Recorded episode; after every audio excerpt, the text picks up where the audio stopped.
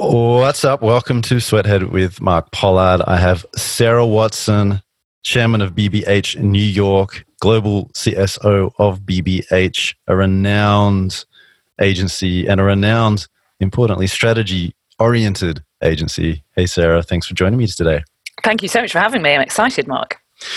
Well, you live this career that you've you've had for a very long time at a very high altitude, and we're going to talk about how you got so high to live this strategy life at fifty thousand feet. Give us a very quick run through your CV and your career, just so that people have context for what your days are like now. CV very quickly is I've only worked at two agencies my entire life, DDB and BBH, but in on four different occasions. So I started at DDB London when it was BMP. Four years later, I went to BBH. I was there for eight years. I went back to DDB London just before it became Adam and Eve, actually, and I was head of planning there. And then I came over back to BBH um, eight years ago here in New York um, to be CSO. Um, but as you say, yeah, these days, I think m- most of my uh, time, I have, a, I have a global CSO role as well, but most of my time really spent being chairman of BBH New York, which is my favorite job that I've ever had in my life. Okay. It's funny because a lot of people listening to this are trying to get into some kind of strategy career and then trying to hold on to a strategy career and, and try to enjoy it and, and thrive in it. You've made so many jumps. Like, what, what were some of the biggest shifts in roles and responsibilities that you've gone through? Like, what were the main inflection points of your career? So, I would say that the closer I get to leadership and big picture, the happier I've been. The, the more senior I get, really, the, the, sort of the more the more happier I am. I think I'm. I was a pretty terrible junior planner. And sometimes I think now, God, if I lost my job tomorrow and I had to freelance, I'd be like the worst freelancer because I'm not, I don't, I'm not, I don't work at a granular level. You know, I don't create the PowerPoint in all the detail and do the brilliant analysis and the research. Although those are things, all important things that I metabolize. I think my my superpower really is in is in grand narrative. You know, incorporating a lot of strategic complexity, but metabolizing it to, to into a big picture.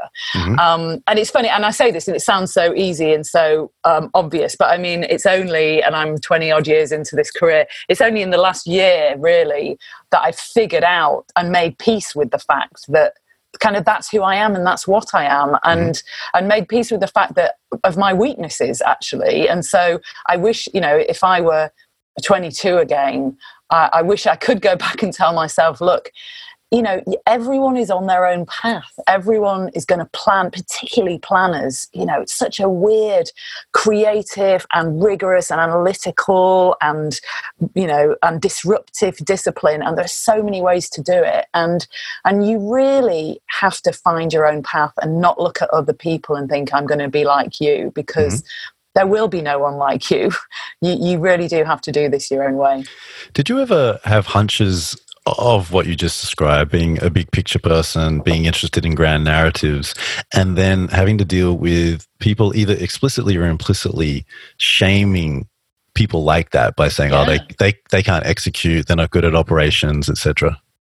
Well, and by the way, and yet, yes, absolutely. And when I say that it's a kind of a recent addition, it's actually I've been working with a very interesting coach who's kind of g- given me some language to understand some of this stuff. But like, yeah, I mean, I carried a lot of shame that I, you know, I don't work at the at the granular level. And by the way, the truth is, we need everybody we really we really need you know a, I think what makes a great agency a great creative agency a, a, great moment in time is that somehow you just have all the right pieces. You do have the people who are messing with the system and you know, and disrupting it and coming in left field. And you do have the people who are very linear and holding it together and following the process. And you do have people who are working at the, you know, the granular level, landing the plane. And you do have the people who are seeing the big picture. And I think, um, and, and there is a room for everyone, and, and everyone is very, um, is very important. It's equally important, really. Uh, um,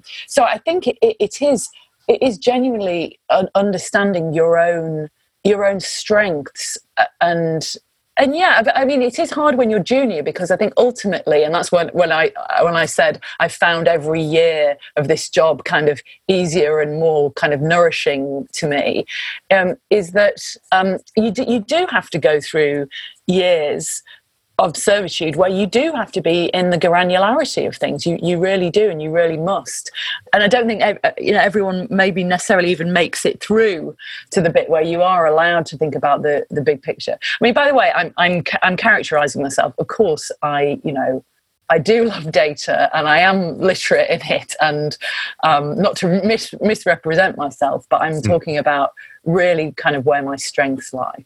Yeah. Well, there's also a, a, way to be flippant with an idea that I'm I'm I'm all about ideas and big ideas, etc. And sometimes I hear that uh, coming out of the mouths of of students, like people who haven't even been in the industry, and it can sound like grandstanding, a sense of grandiosity that is not yet merited. How yes. and and also can mean that people don't have to get involved with the details because they don't want to roll their sleeves up. It can definitely sound like yes. that. What's the difference between the way that you understand these words now compared to what I just described as, as something that it can sound like? That is a brilliant question. I think it's brilliant. And I would say, and actually, the answer to it probably lies in my own devotion to BBH. So, I mean, you say I've jumped around a lot. I mean, really, the kind of truth is I've sort of been at BBH since 01 with a, a little 18 month sojourn at DDB, really, is the truth of my career. And, and, and the reason that I've stayed at BBH so, so incredibly long um, is is that I, I really love it and I find it very enriching here because you know our number one belief is the primary is power of creativity and the primacy of the idea. And you know and ideas we sort of we do they've been very unfashionable for the last decade um, but we do hold them in this sort of religious regard.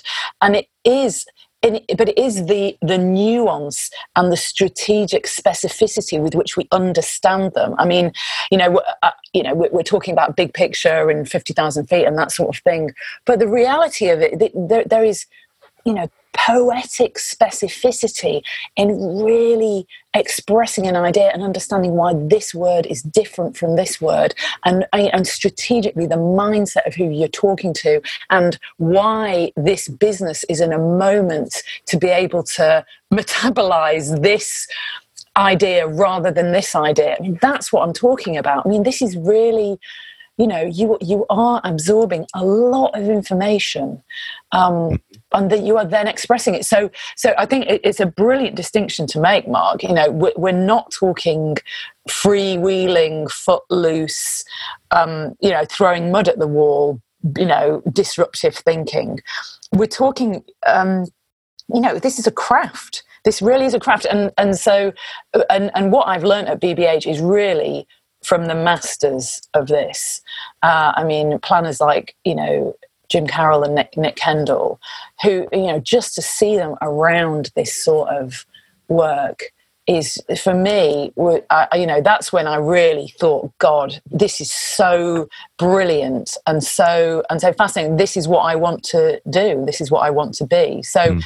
yeah you just mentioned that people have held ideas in suspicion for the past decade. Yeah. What's all that about? Uh, it was the rise of digital, really, in that, and I think it was partly in backlash against agencies like BBH, where mm-hmm. it was all about the, the big ideas and keep walking and all this sort of thing. And actually, there was a whole, you know, the, the new guard was like, yeah, but what about the tactics? What about these awesome things that we execute that, that move brands and move people and, and move ideas and move um, businesses? But you can't articulate them necessarily as ideas. You know, what is the idea behind Amazon? There's not an idea, it's just amazing execution. There's no, you know, what is the big idea at Apple? It's not a big idea, is it? It's a it's, it's something minutely executed. Mm-hmm. Um, and I think that's there's a little bit of a sort of sleight of hand going on there. I, I think, you know, th- those are very unique businesses um, that work in, in very unique ways.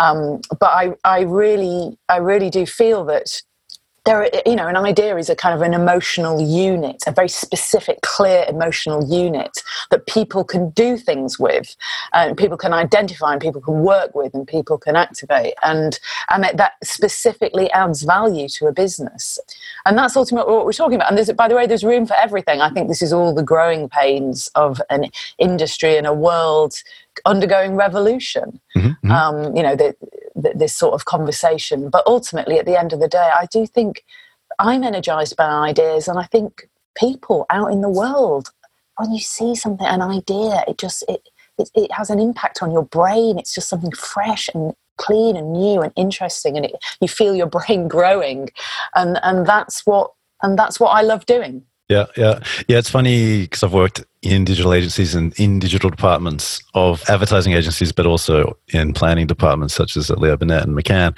And I totally identify with what you just said that there was this rush to execution across multiple channels that did push away and push against the idea of ideas. However, I also do think that some of that, there was a bit of revenge in that because a yes. lot of the big agencies were very arrogant about their ideas.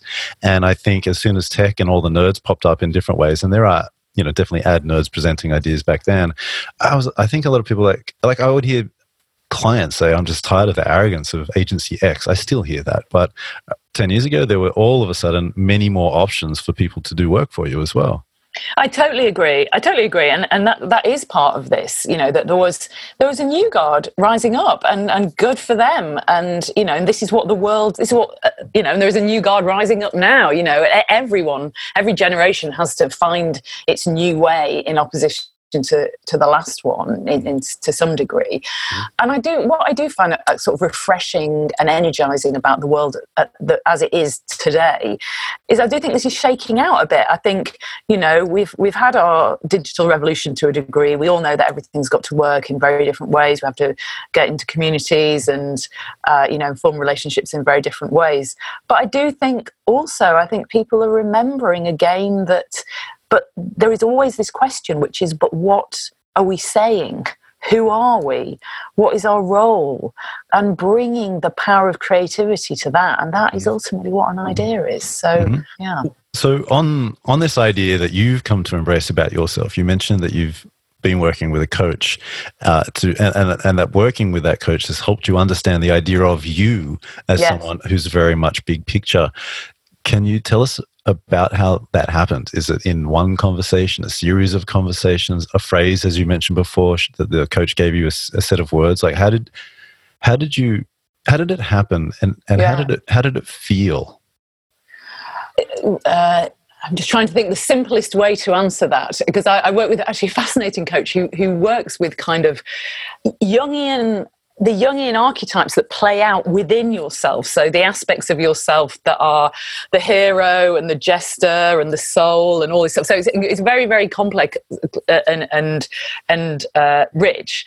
Um, but actually, it was it was in a team context. So I was doing it with my executive team, and we were just observing our different strengths and uh, weaknesses, I guess, because it's very, if anyone's ever done this, it's fascinating to look at a team uh, and just to see your natural tendencies. And it's also very, um, it's very liberating because you think, oh God, there are these things that I'm not good at, and I, I, I feel ashamed of them. I carry this guilt with me, but actually, that is just how I am, and all I have to do is own it.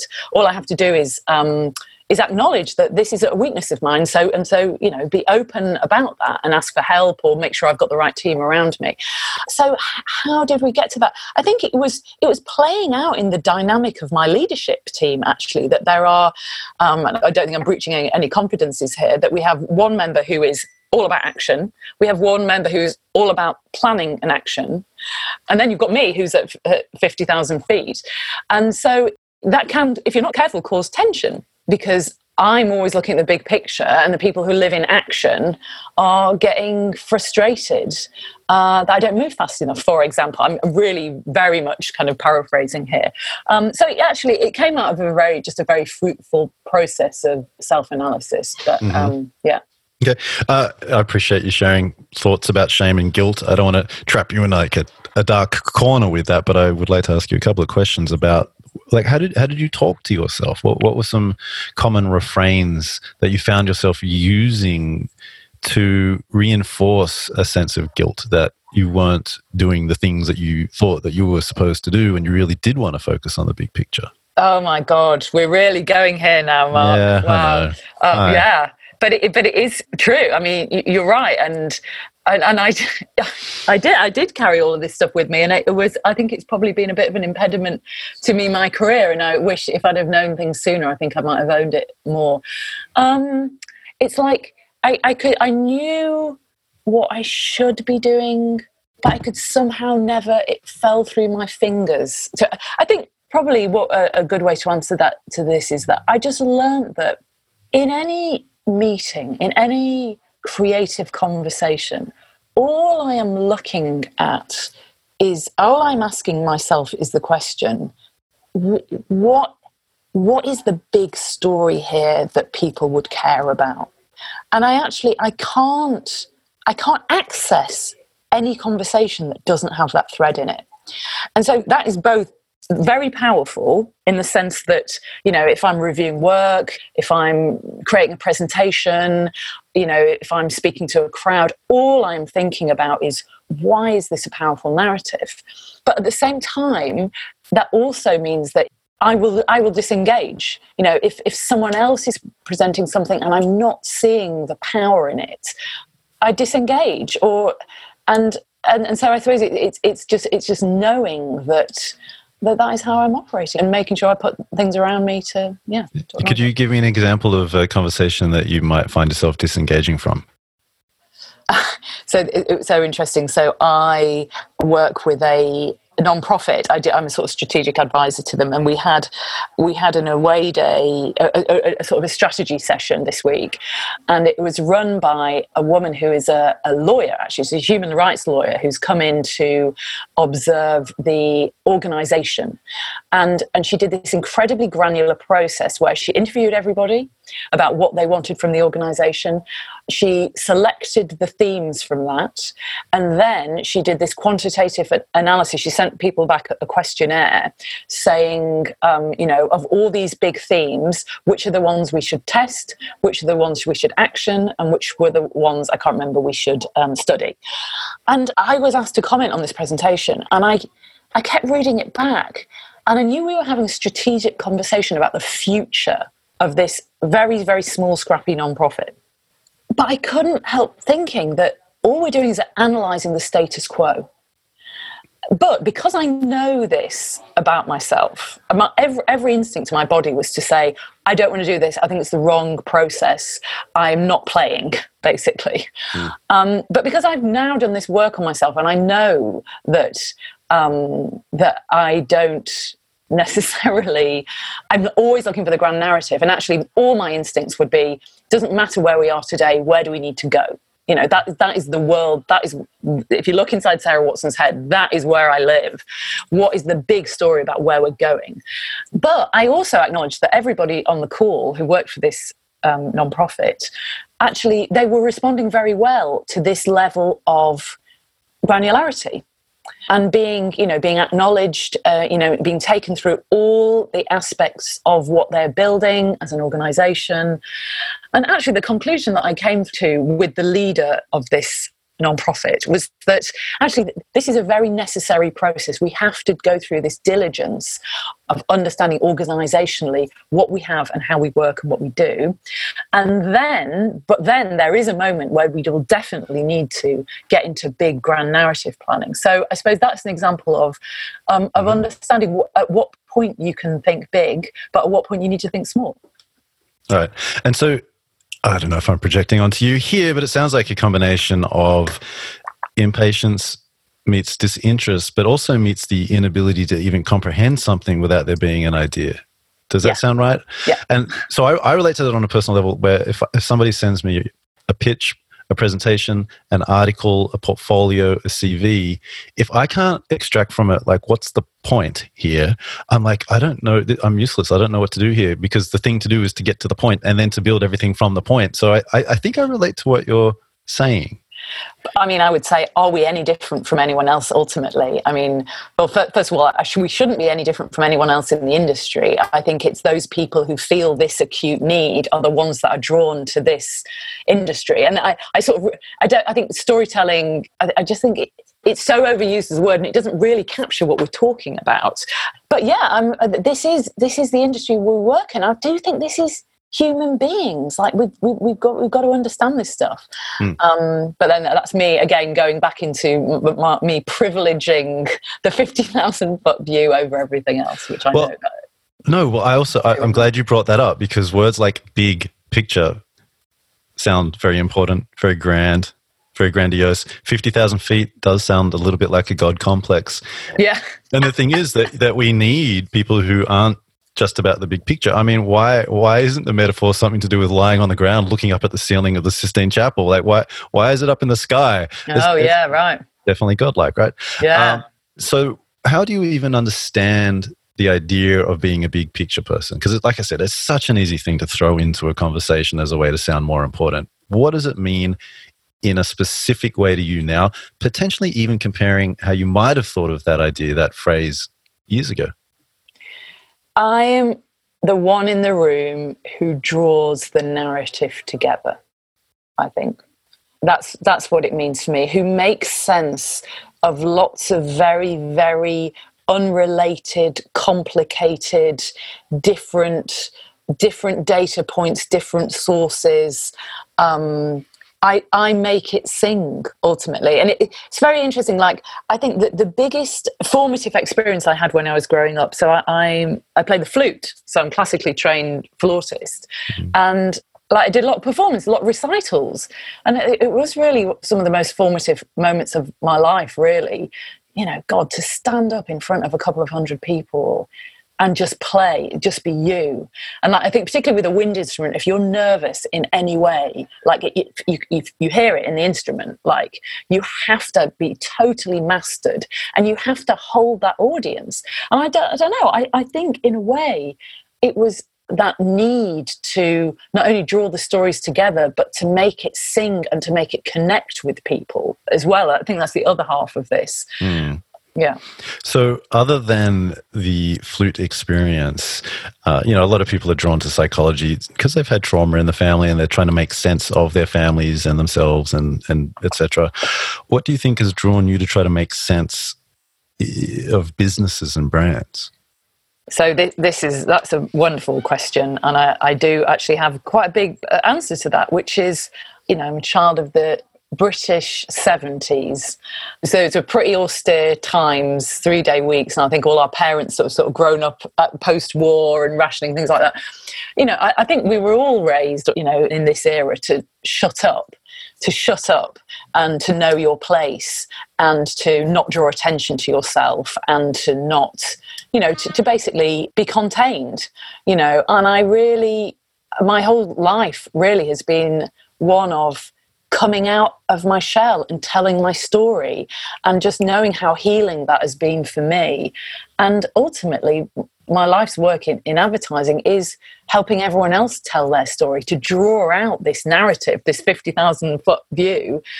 And I use the word nourishing a lot, but this nourishing narrative that makes sense of who you are and what you are.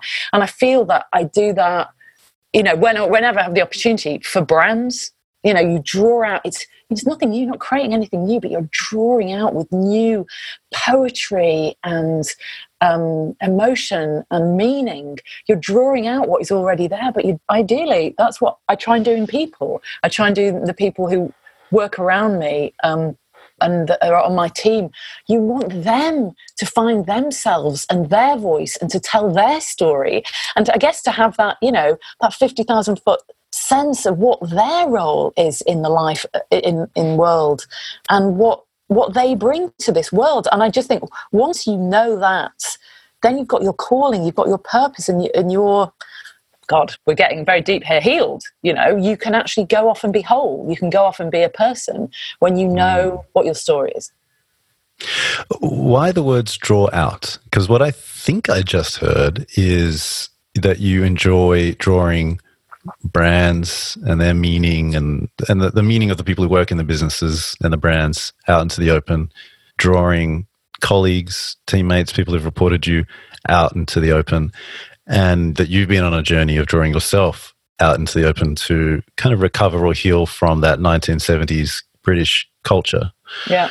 Where did the words draw out come from? And wh- why is that the, why were they, they the words that came to mind? Because they, um, because I'm not imposing anything. I'm not creating anything. All these stories are inside. I mean, my story was inside me. Everyone's story is inside them, and the brand stories about them. And I think a very big moment for me was when I was working on Levi's with an amazing art director called Mark Schillen. Uh, he's now in the Bay Area. Some people may work with him. And he he and I just really looked into Levi's and the history of Levi's and um, and what it was to be you know, like a gold miner wearing these jeans in California and what California means and what San Francisco means and and what what denim means. And like and it was all there. When you looked it was this incredible story was all there. He didn't need to create anything. He didn't need to actually bring anything into it. You just needed to blow the dust off and shine the sunlight in and draw it out. And I think, and really that's been my method ever since with, with all brands, ultimately. What is the story that's lying dormant in there or that needs, just needs to be turning like two clicks to the left and then we will re- it will really sing in, in its current in the current day. Mm. And I think it's the same it's true with people. I, you know, you can't create people, you can't make them anything else, but you can help them polish the gold that is in there and let it shine. Mm. What would you say you've been trying to heal from? Um, I think I, have had an, an, existence of extraordinary privilege, I will say. So, other than what everyone in kind of pre Thatcher's Britain probably went through, which was, uh, you know, having to know our place and to shut up, um, I think I'm, I'm still still looking for meaning and looking for purpose and looking to really fulfill my calling. And and it's interesting i've been thinking a lot over this summer i'm reading a lot about it uh, thinking really what my calling is and you know your calling defined as the thing that you most want to do inside you that you most can do and that affords you the least energetic expenditure the intersection of that with what the world most needs. And it does come down to, gosh, you are brilliant, Mark. God, you should be a therapist. It comes down to everything that we've been talking about. It is helping cultures and teams and societies and individuals and brands heal through telling their story. And so for me, I'm just looking to do that in the most powerful way I can. I guess that's mm-hmm. that's what I'm looking for. Yeah, I, I like that. I've, I've sort of settled on the phrase for what it's worth. That what I'm trying to do with the rest of my life, at least how I see it right now, is to help people who think for a living live because that's something that I need to learn. Oh wow! So that's kind of that's wonderful. That drives everything I do. Whenever I'm in a funk, I can recall that phrase and get angry about some of the things I've heard about my strategy folks in agencies that don't appreciate them or don't treat them as well as I think they could. And I'm like, right, I've got something to write about or something to do. Wow! So that's kind of how I've have started to assemble my own little operating system there. And, and you funny, live in terms of making a living or live in terms of being happy in themselves all of it so wow. first of all you know it's it's naive for me to say just live because you know if i'm talking to a 21 22 year old with 50 to 100,000 college debt, you know what? Pay off the debt. You need to get a job or create something yeah. and you need to pay that off. And to to also find a way to enjoy that. So it's not just like some esoteric thing, but it's it's a phrase that refocuses me when I need it to. Wow. But I, I like this idea of drawing out. Like, have you talked a lot about drawing out before? Uh, yeah, I think it's it's not new to my vocabulary. Yeah, no, yeah, absolutely. yeah, I, I, mean, I do. I say it to clients quite a lot that like it's there. We, you know, mm-hmm. the best brands. You don't need to. We we're not going to add anything in. We're gonna, you know, we're going to shine a light on what is there. Mm-hmm. Yeah, I agree. I, I agree with that. I was just curious if I was getting a sound bite or something spontaneous. Right, yeah. spontaneous because I live for the spontaneity, at least intellectually. So, what is the big picture in your role as chairman of BBH New York? So, those of you who know BBH know we have the black sheep is our is our um, logo, and it is for me. It's about how we take the black sheep into the next phase and into the next generation. And, uh, you know, I have a global role, but I have a New York role at the moment, and I really feel that that is the one that really takes the most of my imagination and and the biggest opportunity for me. The question is to be the black sheep in in America in 2020, as we're nearly in. What does that really mean? Um, what does that mean for us as a community? What's that mean for our output? What's that mean for how we approach creativity? I think these are very big, exciting, wonderful questions, and so that is that is what I'm focusing mm-hmm. a lot of my time on now. Okay, so you've obviously done a lot of thinking about this, but what is a black sheep in 2020 in America or BBH? What does that look like? Was it what does it sound like? well, it's it's somebody who has a perspective on culture and life and creativity that is emerging, that sits slightly outside of the mainstream. And then that they are given their creative voice, that they're given absolutely the, the safest space to really be themselves and really create. Mm. So, yeah. And is that part of either the hiring, like, is that a formal part of either the hiring process or the strategy and creative approach that you deliberately go to the sides of what's normal and bring it in? Is, or is it just something that you hope people do?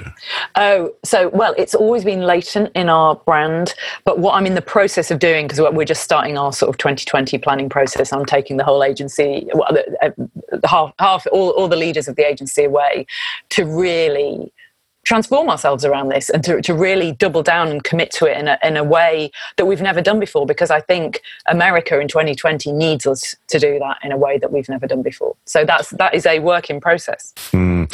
If you were the chairman of BBH UK, not to put any ideas out there, but BBH okay. London, how would that kind of discussion differ? Like if you were doing an offsite with a management team in London compared to an offsite with a management team in the US with the goal of what you just discussed around the black sheep and outside of mainstream, etc. How is it different? That's a very good question. I mean, obviously, it would be it would be relatively similar. I mean, we're at a different phase in our business cycle from London because obviously they are the mothership and they are like 400 people, whereas we're more like 100 people. Um, you know, I think they, have got a very different legacy from us because you know they have some very huge clients. You know, they work with the Tesco's of this world, etc. Um, we're much sort of scrappier. So I think the, the the license that we have to change and to take risks i think is very different um, i do think though the the context of identity politics um, and what actually difference means in America and how kind of loaded that is with um, with emotion is very different in America. And I'm not downplaying that it's it's not important in England, but I think it's a very very it's a much more heated issue here. Yeah. I think diversity in general is a much more heated issue. And so mm-hmm. I think we have to take it on in a much more powerful way. Mm-hmm. Yeah, it's funny. Every now and then, if I'm at a panel or conference or talk outside of the US, like especially around Europe, that every now and then uh, a man will make a strange comment about feminism in public on a stage, and I'm like, um, what are you doing that for? Uh, that seems yeah. really unnecessary. And I don't think it would happen in New York and in America. And for that, I'm kind of thankful that I've been able to learn uh, different ways of thinking. Not that I'm like an outright sexist or anything, but it's just yeah. sometimes it just flares up, like in France or something. You're like, that seems like an unnecessary thing to have said, oh. uh, like a backhanded acknowledgement of an important issue the very very very different worlds. And you know and i was very much sort of uh, involved in everything that sort of the, all the Time's Up advertising movement and just observing everything that happened around that and also having dialogues with london and kind of the, the equivalent movements uh, in london. And it, it was very very interesting the, the difference in responses um, that, that there were. It's just, I, I, just think everything is so much more heated. The stakes are just so much higher in Trump's yeah. America. You know, yeah. everything, everything is just so explosive here, mm-hmm. and so it, it, it requires it requires you know special attention. Okay, so I know we talked a little bit about guilt and shame and challenges that you've had being a big picture person. So I don't know if you've already answered this question, but what, what's the hardest thing about being a big picture person? Um, making sure that you bring everyone with you. So, what I mean by that is, I, I, don't think I have problems bringing everyone with me to the big picture. It's landing the plane. Make sure you land the plane, you know, acknowledge all the things that have to happen, the actions, put it into actions, making sure that you don't miss steps. Um, yeah. Okay. And then last question. I'm going to use a little bit of a rude word, not at you. Uh, how could somebody who likes the idea of being a big picture person be a big picture person without being an asshole? Ah, lovely question. And I go back to my idea about nourishing narratives.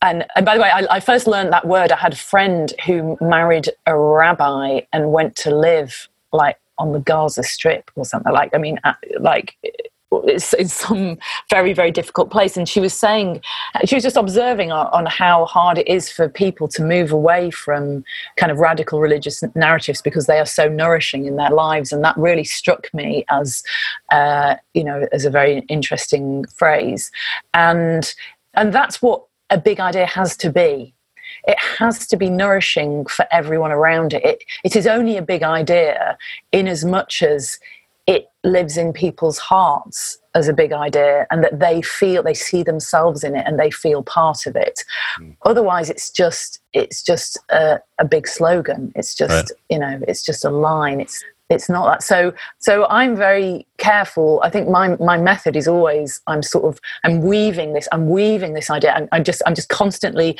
going back over what this narrative is what's this story and bringing in new elements and sort of testing them out. And that's the sort of the way i work that i'm just always constantly just t- going back and telling the story and changing it a little bit every time and changing it changing it, and then seeing refining it and seeing how it sticks. So um so it's a brilliant question but i think yeah it has to be inclusive Right. Yeah. Yeah. And then to not be an asshole about it because because like I said, I've got people coming to mind who've used these kinds of words, and I'm like, you seem absent from the office a lot. I don't know really what you do. You seem to be using these ideas to make yourself sound more important. Like, what, where's the follow up, etc. Uh, and I guess the word nourishing would also hopefully get people to focus on nourishing their colleagues who are different to them if they're the big picture person. Like you don't do the big picture at people. You, you don't do it at people. You've got to see the you've got to see the light in their eyes. You know that you test it and see the light in their eyes. Otherwise yeah otherwise it's just intellectual bollocks. Hmm. love it. Sarah where are you and or bbh most active on the internet if people would like to find out about what you're up to? Oh God, me personally, um, uh, try me on LinkedIn, Sarah Watson, or on Instagram, Sarah, Sarah M Watson. I am not the most active, but follows at BBH Black Sheep though as well. Beautiful. Thank you so much for joining me today. I appreciate it.